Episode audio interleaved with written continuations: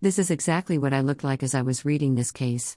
So I'm starting to get a little worried about the FTSA. Specifically, that other firms are going to torpedo the critical constitutional arguments before I can get in there. The plaintiff's bar is so much craftier than the defense bar. On Deserve to Win, Episode 3, Jay Edelson talked about how he essentially told the entire Illinois plaintiff's bar to stand down and not bring BIPA cases for a couple of years so his firm could establish good case law first. I wish I could do that. It pretty much works the opposite way on the defense side. There is nothing I can do to tell the defense bar not to defend cases or raise arguments. Short of every single TCPA defendant retaining the Troutman firm, which they should be doing anyway, I have to sit back and watch while other lawyers tread roughshod on critical constitutional arguments. Meanwhile, I'm mostly sidelined because every time we try to raise the argument, the case seems to mysteriously disappear.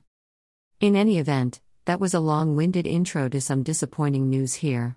A second court has now ruled that the Florida mini TCPA, the FTSA, is constitutional.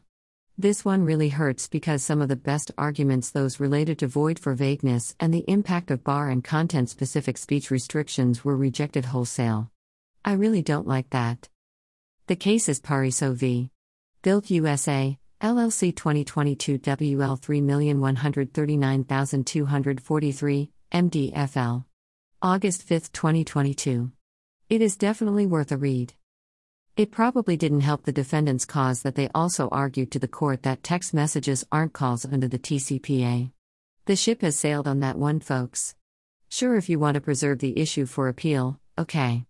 But larding up a constitutional challenge with an argument that texts aren't calls. No bueno. Anyway, sorry for the cranky pants post.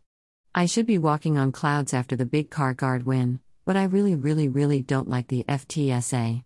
It is unconstitutional. And it would be a real shame if too much case law develops on the issue before the Troutman firm can really get in there and have a hack at it.